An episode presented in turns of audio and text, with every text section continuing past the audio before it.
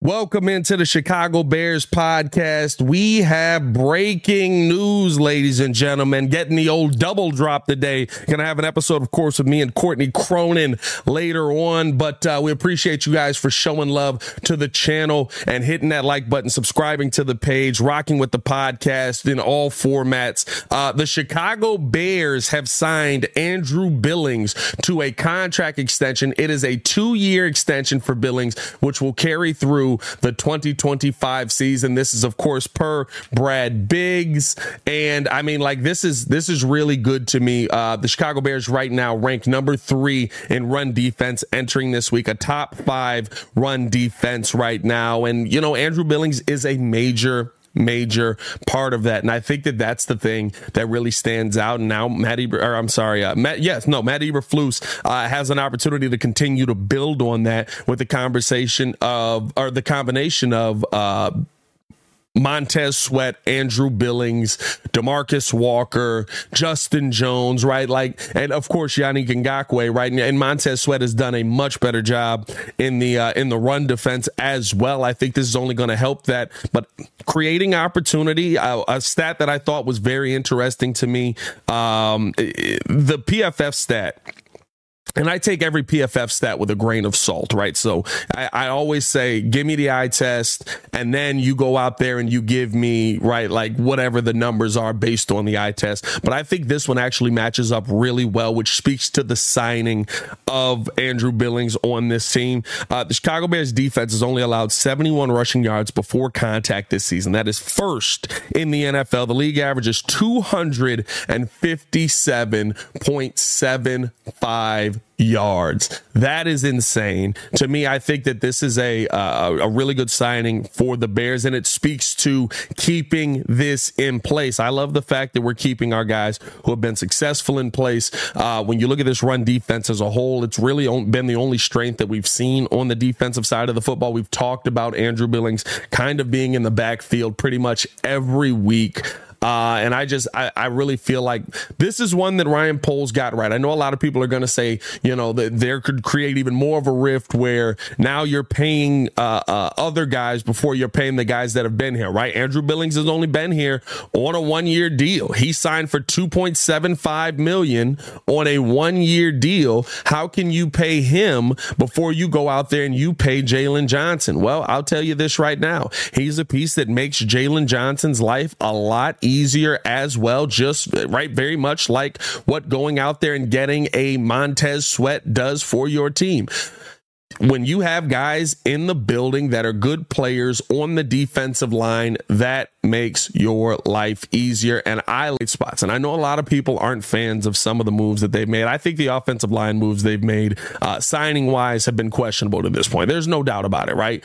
But that's why you have to go out and draft offensive linemen, right? You you you can't be sitting here talking about. I mean, listen, all the offensive linemen that I think were signed last year are horrible. Uh, I, not just Bears wise, right? But when you look at both sides of the trenches, um, the focus on that, saying we have to find somebody for this position, have to go out and get a Nate Davis. It's been a very up and down scenario with Nate Davis. Have to go out and get a starting center. You went and got Lucas Patrick. That's not pretty either, right? Like, so you have to kind of focus. But the fact that we're focusing in on the trenches, I don't think that we've had this many offensive and defensive linemen signed uh, in a while um, on a consistent basis, right? Of course, we've traded for guys and brought guys in and different things like that. But like to me, this feels like where the Chicago Bears are focusing all of their efforts, fix the trenches.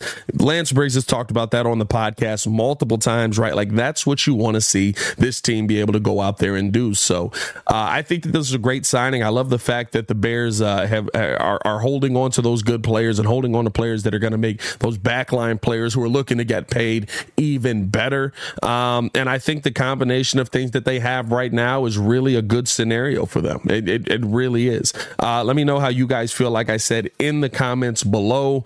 Um, here's the biggest question that I have for you. Let's put this out there, right? With the focus being on the trenches, where do you want to see the Chicago Bears go next? Where's the spot where, okay, we've got these pieces in place. What do you want to see the Bears add? I think that there's still a major need for that three technique, of course, right? This defense just doesn't work as well when you don't have that three technique, but it does feel like, you know, like there is something that there's already here. Okay, we've got the nucleus of something building up on the the defensive end. Now we just need to add in that that little bit of a drop of something so that it all blows up. And we're now talking about boom, this is a legitimate defense. This is a solid defense that you can't run the football on this team. And, and I think that's the thing, right? With the Bears, it makes them completely one sided. And now with the combination of Billings, with the combination of Sweat, hopefully seeing, you know, I, and I think here's here's the focus that I really want people to look at is hopefully seeing the guys that are in place that are the veteran guys making the young guys lives easier.